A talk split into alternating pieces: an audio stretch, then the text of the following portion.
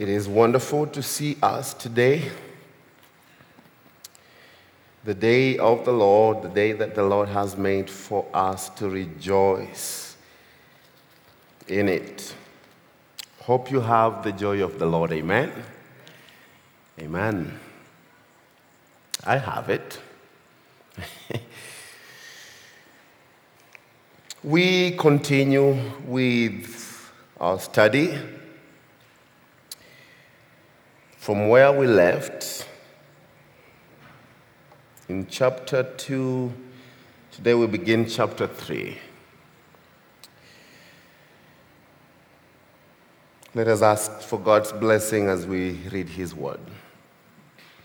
God, we thank you again this wonderful time you've given to us to go through your word, to read your word publicly. Lord, I pray there will be less of me and more of you as we read your word, as we talk about it this morning. We ask that your Holy Spirit will fill us with understanding, that our perspective will be aligned with your will, O God. So we pray that you help us. The meditation of our hearts, the word will speak. May they find grace before you this morning. In Jesus' name, amen. If you have a copy of God's word, please let us join together as we read. Acts chapter 3.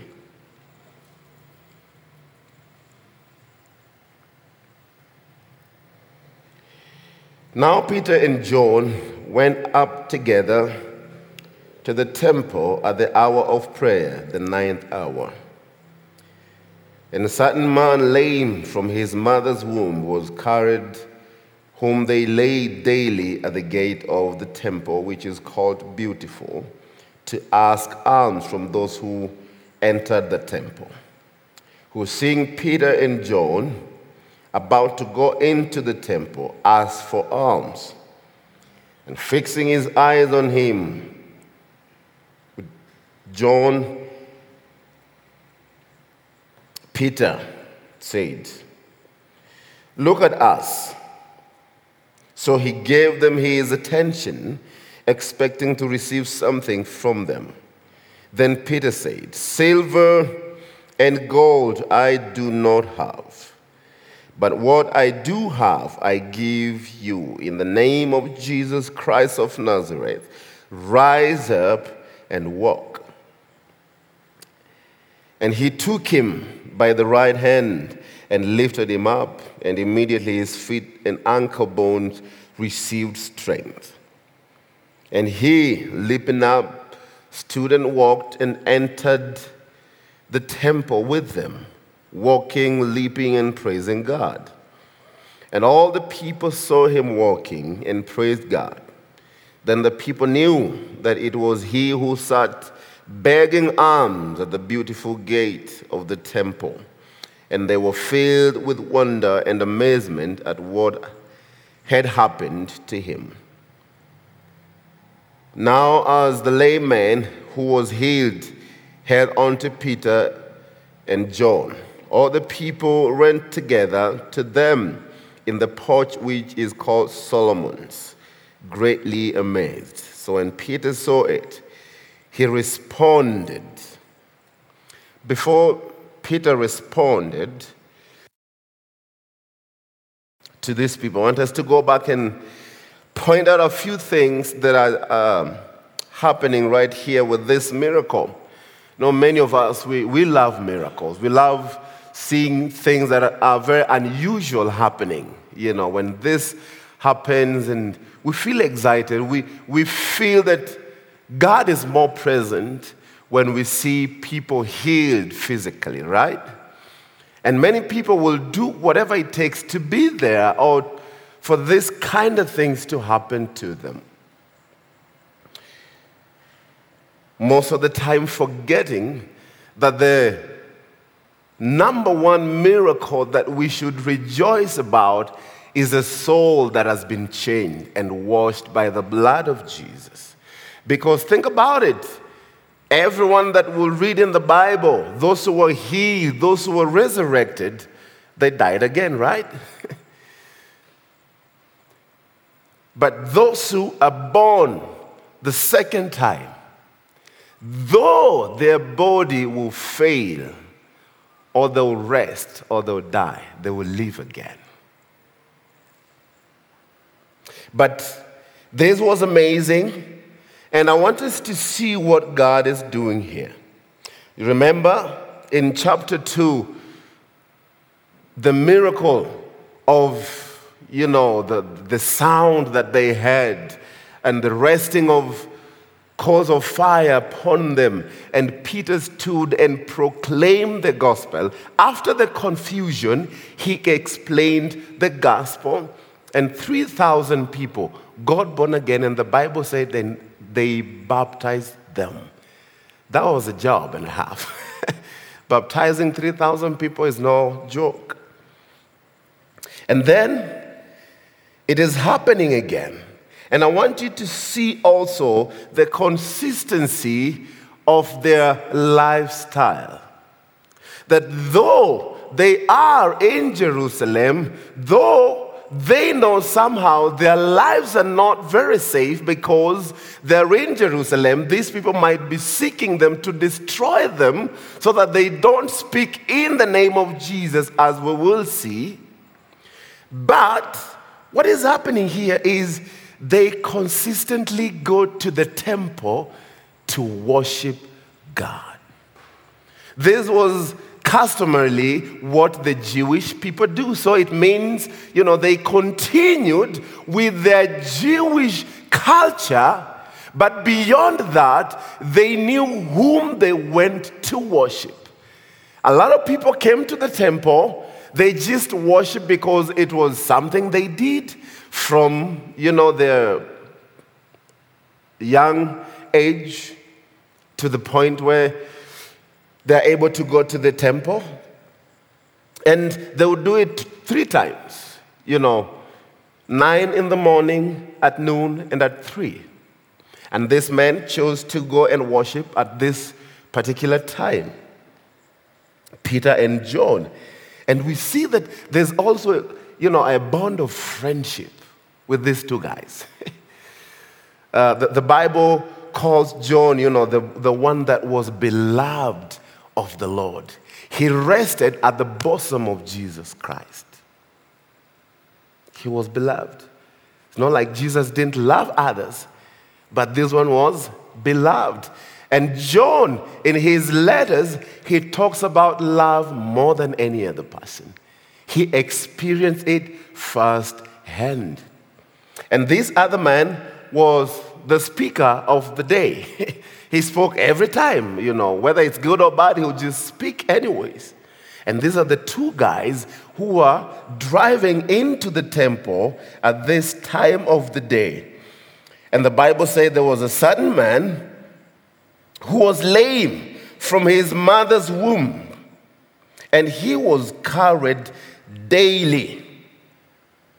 They placed him at the temple gates, a place called beautiful. The gate called beautiful. That's an irony, right?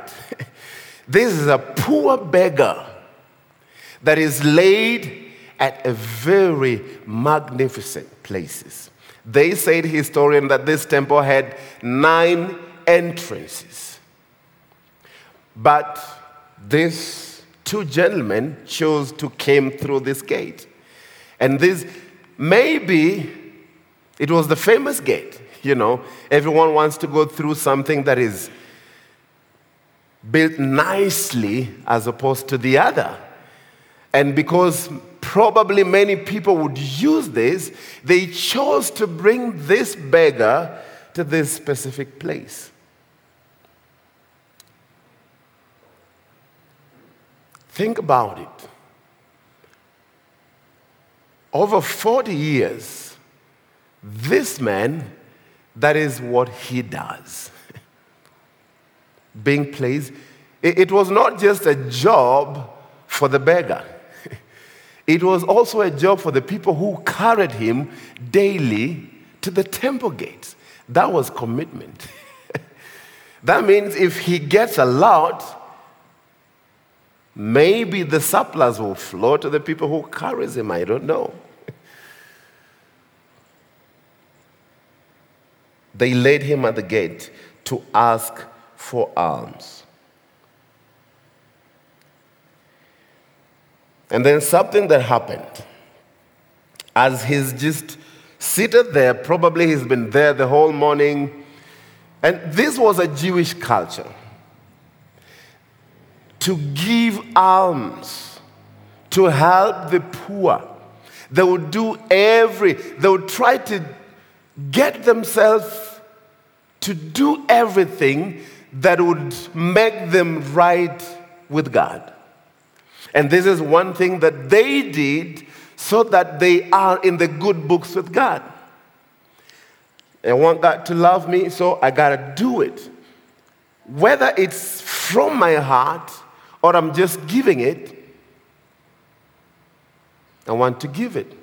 Some people did it just for show, so that people will see them giving. Some people gave out of what they were able to give, they would help other people. But this man saw a difference with these two gentlemen. They were walking in and they say, Hey, I don't know if you, those who have been in this town for some time, there was a man in town. You would hear his voice from a distance. Saidia, Mama. I don't know if you guys heard the man. he was placed at a strategic place just before a bank somewhere there. and, you know, some cafeterias and all that stuff. So people would like, um, let me buy something, give to him. You know, I was withdrawing this, maybe let me drop something. Sometimes they would guilt trip people to give. but nonetheless, it is good to give when you're convicted to give, not just for the sake of giving. Search your heart and see what the Lord is saying to you. You who, seeing Peter and John about to go into the temple, he asked for alms. He did ask. I don't know the tone. I don't know the desperation in his face. Maybe he hadn't had a lot or food or something, but he asked these two gentlemen. Maybe he saw their faces. You know, some people, when you see people on the street who are about to ask, do you know what we do? Sometimes we change direction, right? You see them coming this way, you go this way. You see them, you see their hands, you get busy on your phone. You, we just do things so that we assume the need that is in front of us.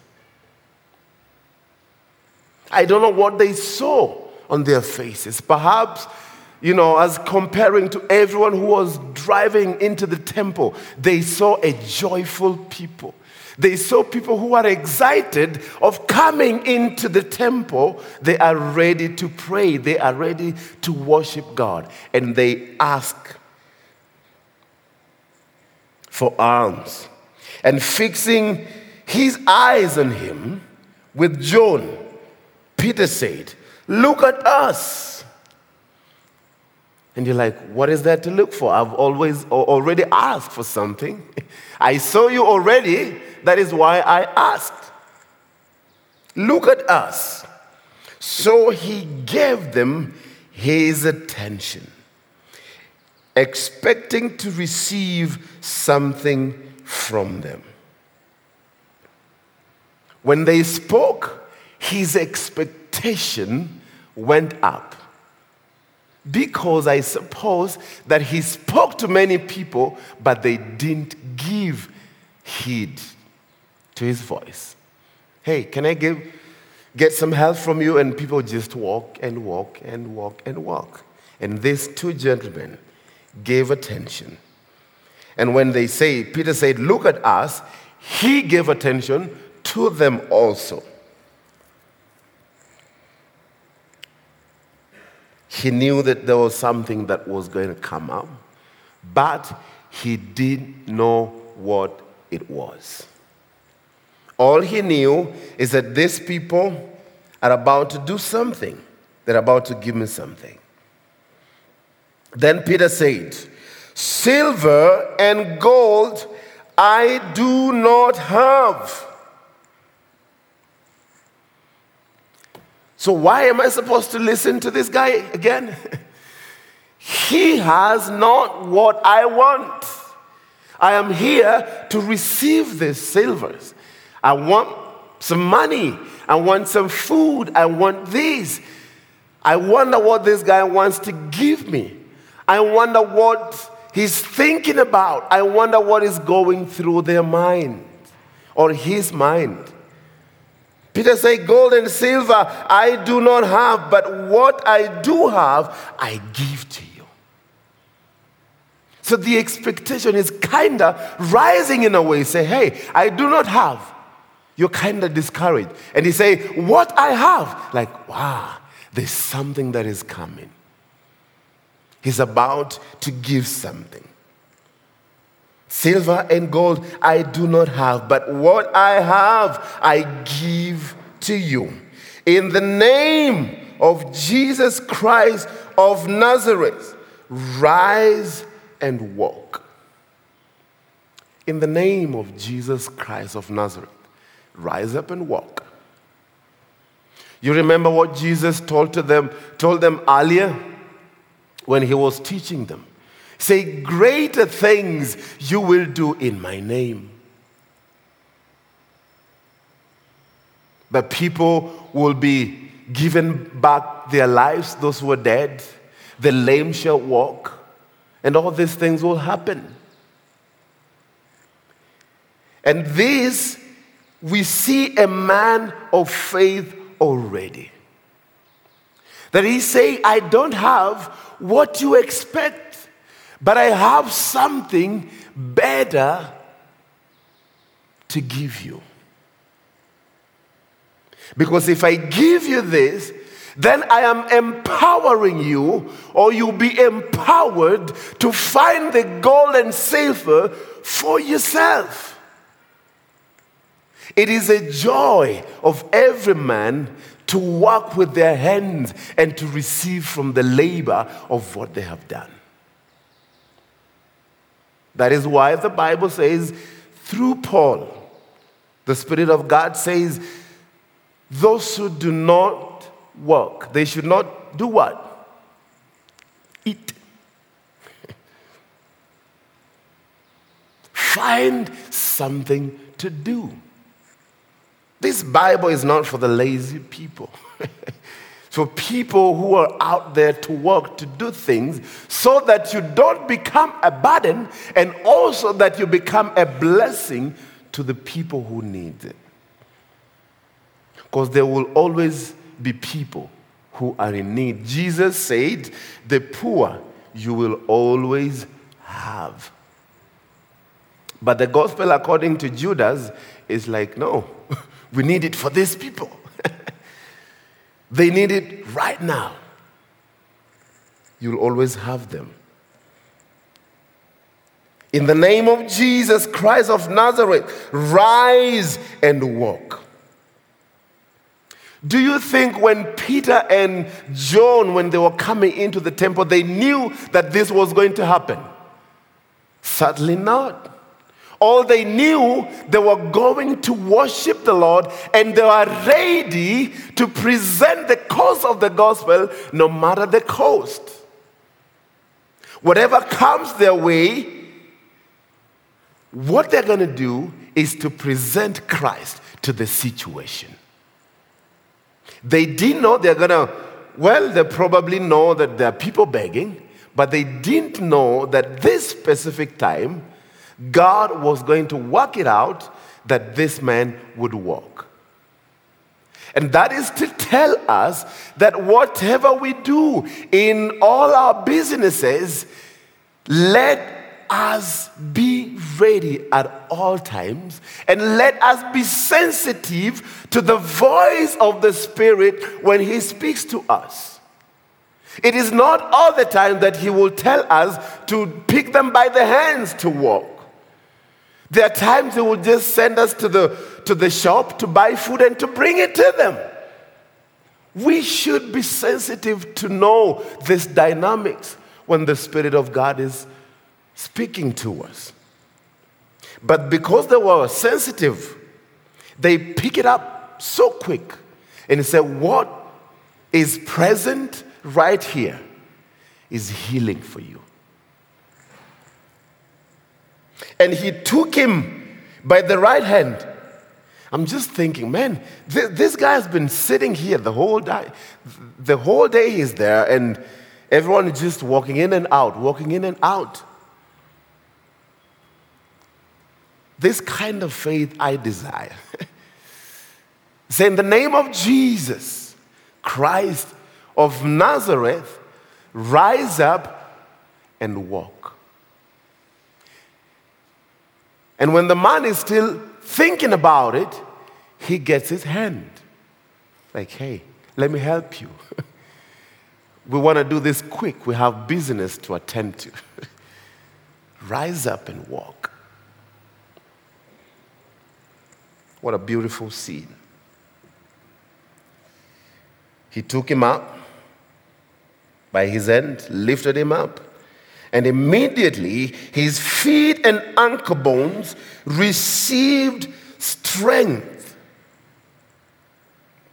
Which means all this man has been lacking the rest of his life was strength to his ankle bones, to stretch up and to walk, to be able to get to the next step and the next step and the next step. So he, he leaping up, stood and walked and entered the temple with them, walking, leaping, and praising God.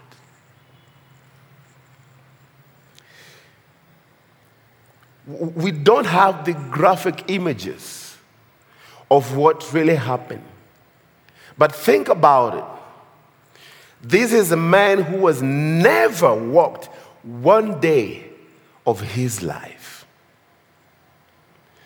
Think about the amount of excitement that he's able to do what all these people are doing.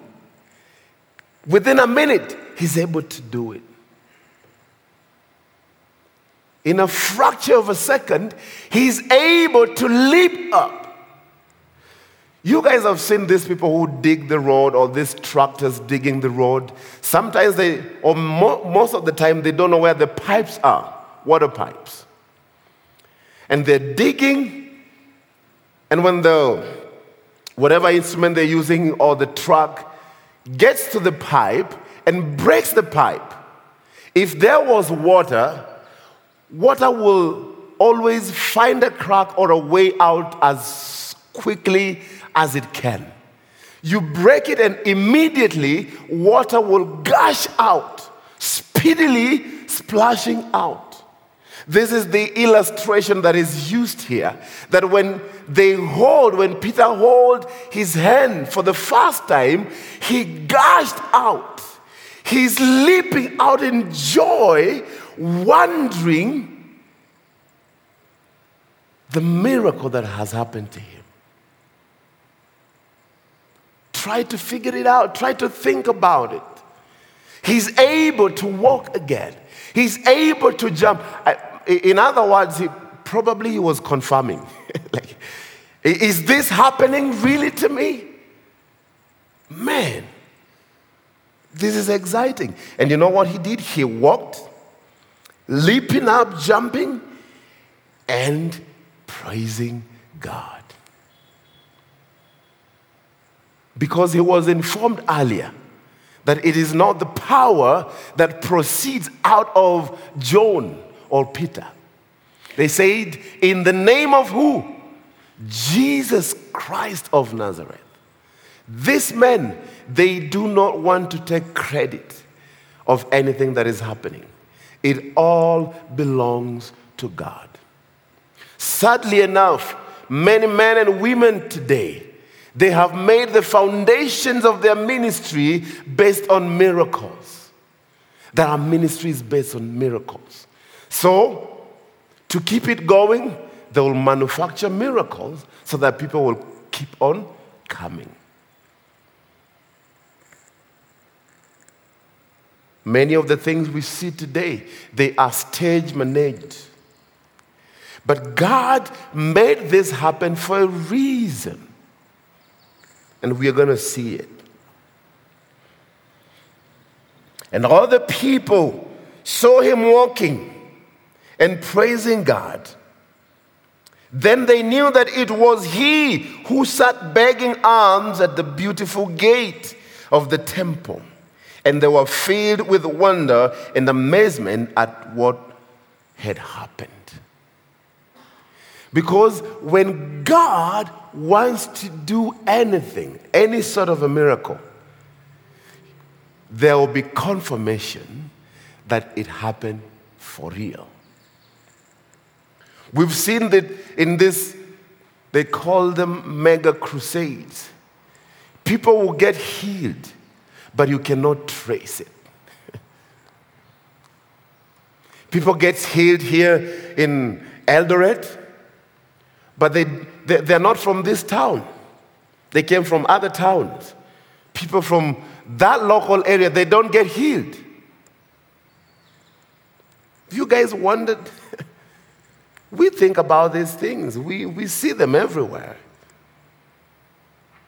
Or if they go other places, people from Eldoret got healed. But we can't really follow up and say for sure this man, this woman got healed. But this man was known. His face was printed on their eyeballs everywhere. They knew, they could not miss it. Immediately they knew that it was the man, it was him. Now the lame man who was healed held onto Peter and John. And all the people ran together to them in the porch which is called Solomon's, greatly amazed. This was a place that Solomon uh, made so that when the sun is too hot or the weather is unbearing, people can go under and have a breathing space there. And it would hold thousands of people. This temple was huge we will see that more thousand will get born again again after hearing um, the testimony of Christ. So when Peter saw it, he responded to the people. And I love his response. He said, Men of Israel, why do you marvel at this? Or why look so intently at us as though by our own power or godliness we made this man walk. Why look at us as though we are magicians, though we have any sort of power? What is trying to do is trying to make them realize that they are humans and they have no power unless given by God. He said, don't, don't gaze upon us. Don't look at us as though whatever you're seeing proceeds out of us. No, look to Him. I wonder many people would, you know, send people to God when this kind of miracles happens. When they happen, like, look to us, bro. You know what we did? You know what we did? He's trying to make them understand that this man is not walking because we are so godly.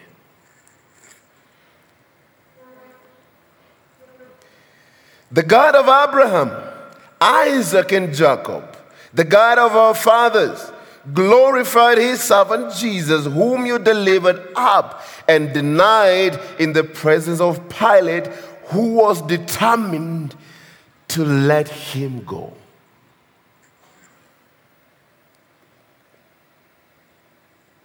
But you denied the Holy One and the just, and asked for a murderer to be granted to you and kill the Prince of Life, whom God raised from the dead, which we are witnesses. You remember Jesus told them that when the Holy Spirit comes upon you, you will be what? My witnesses. The witnesses of the resurrection of Jesus Christ. This was a big subject. A few things that Peter is mentioning here, taking them back to the God of Abraham, the God of their forefathers, Yahweh, the one that they knew. They called him holy, the Holy One, the Prince of Life. These wordings were well understood by this Jewish audience because they used them even in their prayers.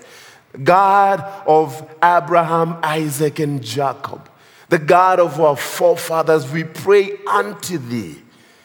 And when these words are coming to them, it's reminding them of the true one God, Yahweh, and is telling them that you guys delivered him. Even when Pilate was determined in his heart to relieve him, you guys say, No, we want him dead. Crucify him, crucify him, and give us our own kind, our murderer, a thief.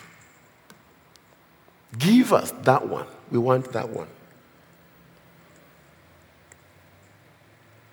They killed the Prince of Life, whom God raised from the dead, which we are witnesses.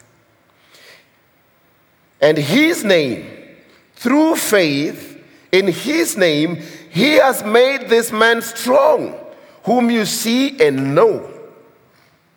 Yes, the faith which comes through him has given him this perfect soundness in the presence of you all. Yet now, brethren, I know that you did it in ignorance, as did also your rulers. But those things which God foretold by the mouth of his prophets, that the Christ would suffer, he has thus fulfilled. Repent therefore and be converted, that your sins may be blotted out, that times of refreshings may come from the presence of the Lord, and that he may send Jesus Christ, who was preached to you before whom heavens must receive until the times of restoration of all things, which God has spoken by the mouth of his holy prophets since the world began. For Moses truly said to the fathers, The Lord your God will raise up from for you a prophet like me from your brethren. Him you shall hear in all things, whatever he says to you. And it shall be that every soul who will hear that prophet shall be shall not hear that prophet shall utterly be destroyed amongst the people. Yes, and all the prophets from Samuel and those who follow, as many as have spoken, have also foretold these days. You are sons of the prophets and sons of covenant which God made with our forefathers, saying to Abraham, And in your seeds all the families of the earth shall be blessed. To you first, God, having raised up his servant Jesus, sent him to bless you in turning away every one of you from your iniquity.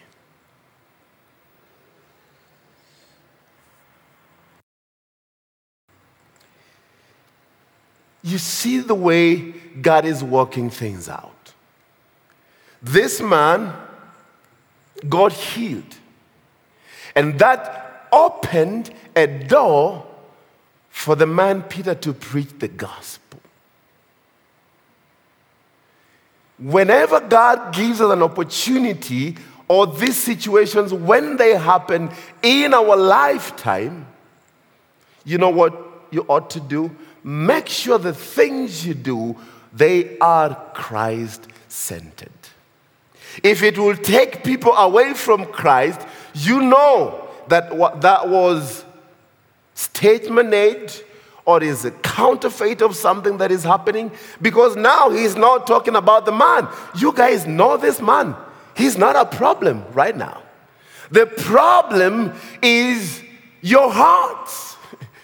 The problem is you have had the gospel from before time, from Moses and Samuel and all the prophets. These things were spoken ahead of time and they're happening right in our eyes. Are you not seeing? Are you not sensitive enough to see what God is doing in our times?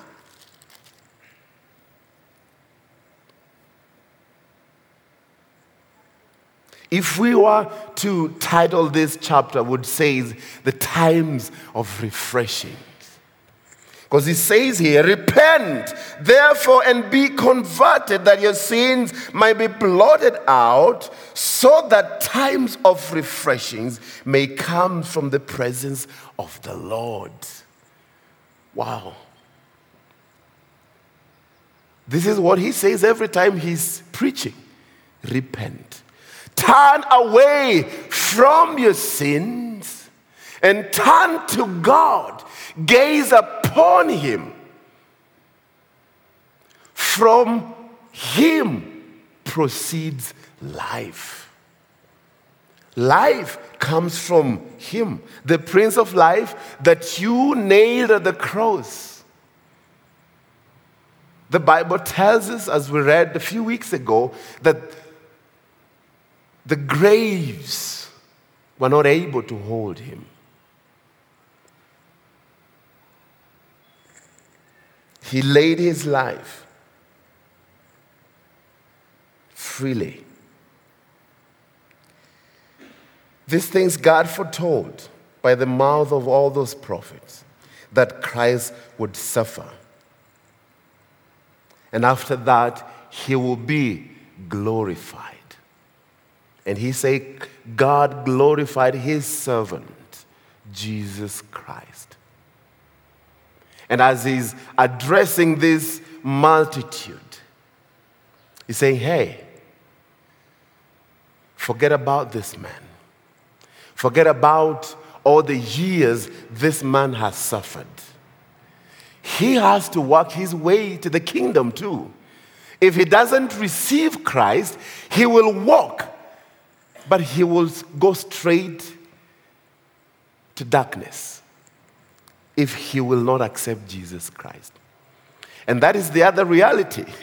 Though your physical body will be restored, if you're not going to follow Jesus Christ intentionally, you're not going to see heaven. You won't. But are you looking forward to these times of refreshing from the presence of God. Say, Repent therefore and be converted, that your sins may be blotted out. Repentance is the key subject we see when the early church is beginning. Dealing with people's hearts in their minds, in their intellect, they know a lot of things. Torah, they can recite it. They know what was written by the prophets. But they just missed the times. They didn't pay much attention to the prophecies.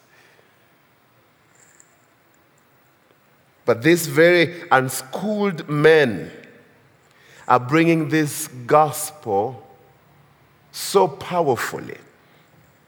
Let me read to us the next four verses of the next chapter.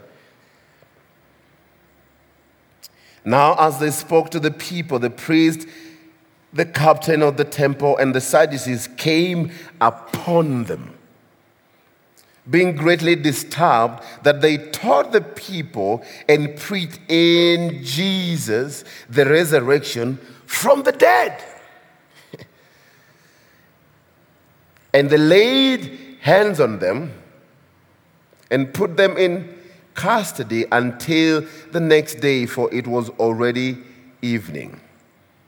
However, many of those who heard the word believed, and the number of men came to be about 5,000. Think about it.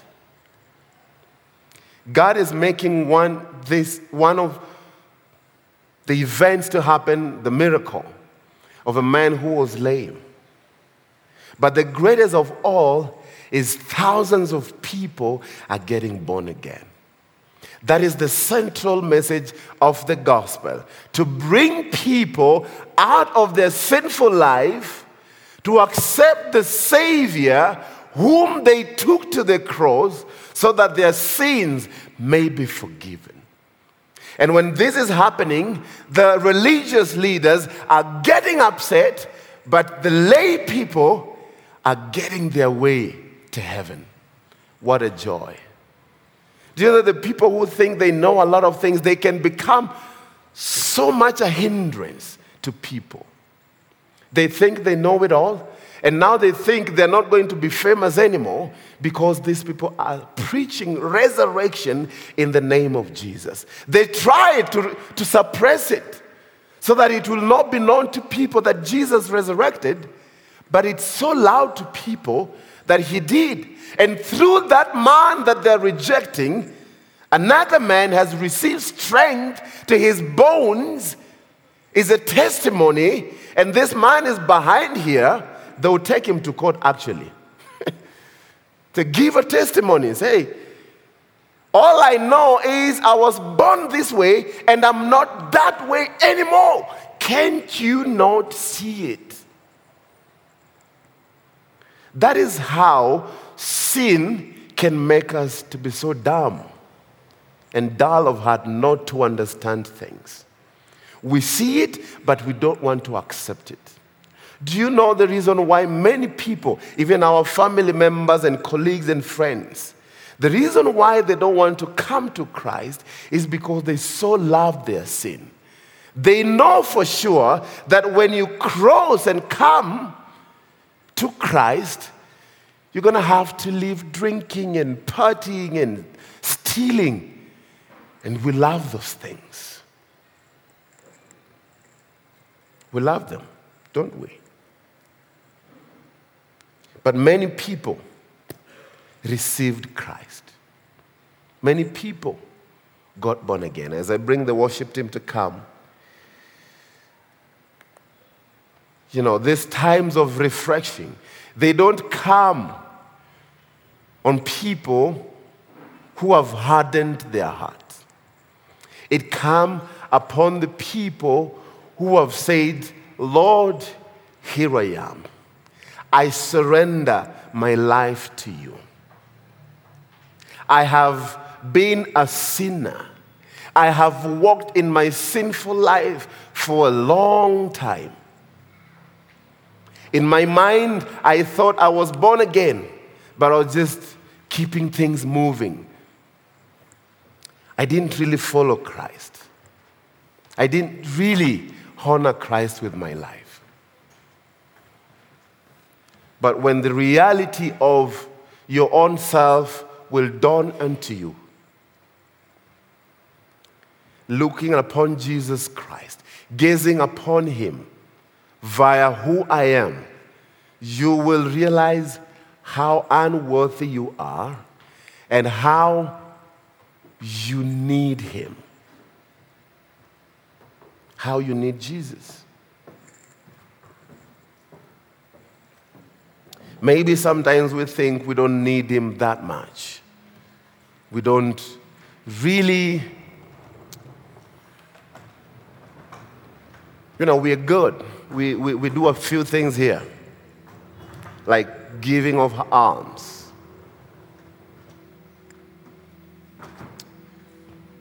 And I want also to remind us that Peter and John, as we read a few weeks ago, all these people who got born again, the Bible told us that they sold their properties and they brought to the feet of the apostle. So people would be like, why did they say they don't have silver and gold? Yet everything was brought at their feet. Is that possible?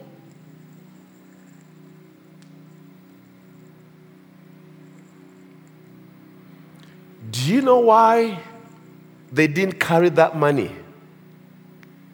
Because it is not their personal money. It is not their personal money. It belonged to the church. I don't have the right to use church's money for my own personal things. Like, because I'm a pastor, I will go to town, I will meet people who have need, so let me get a few thousands in my pocket because I'll give them to people.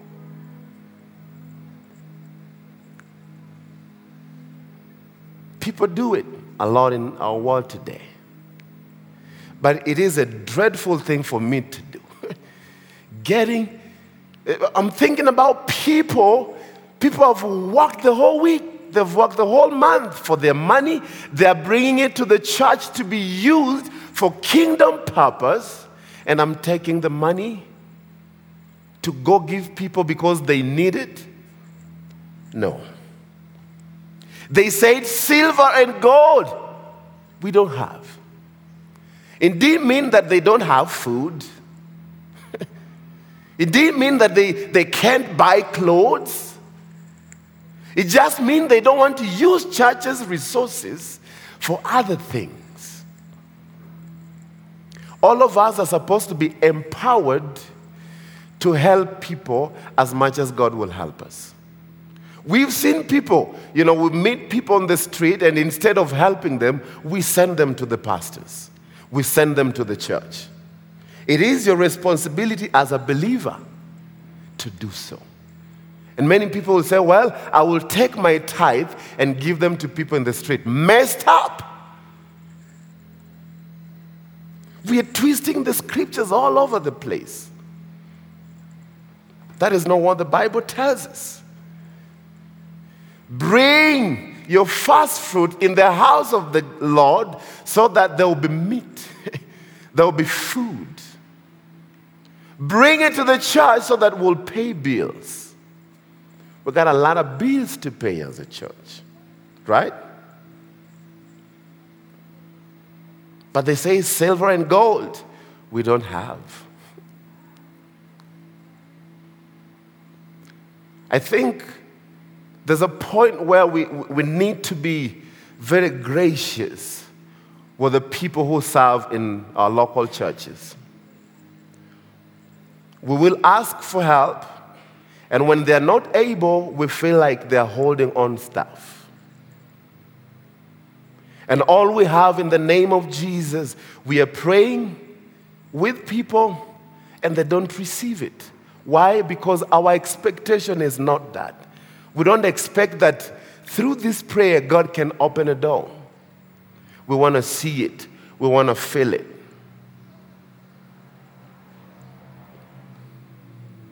Such as we have in the name of Jesus Christ of Nazareth. Rise up.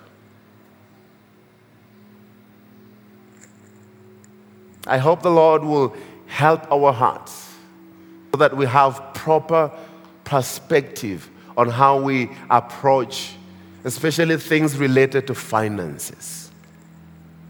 Amen, church?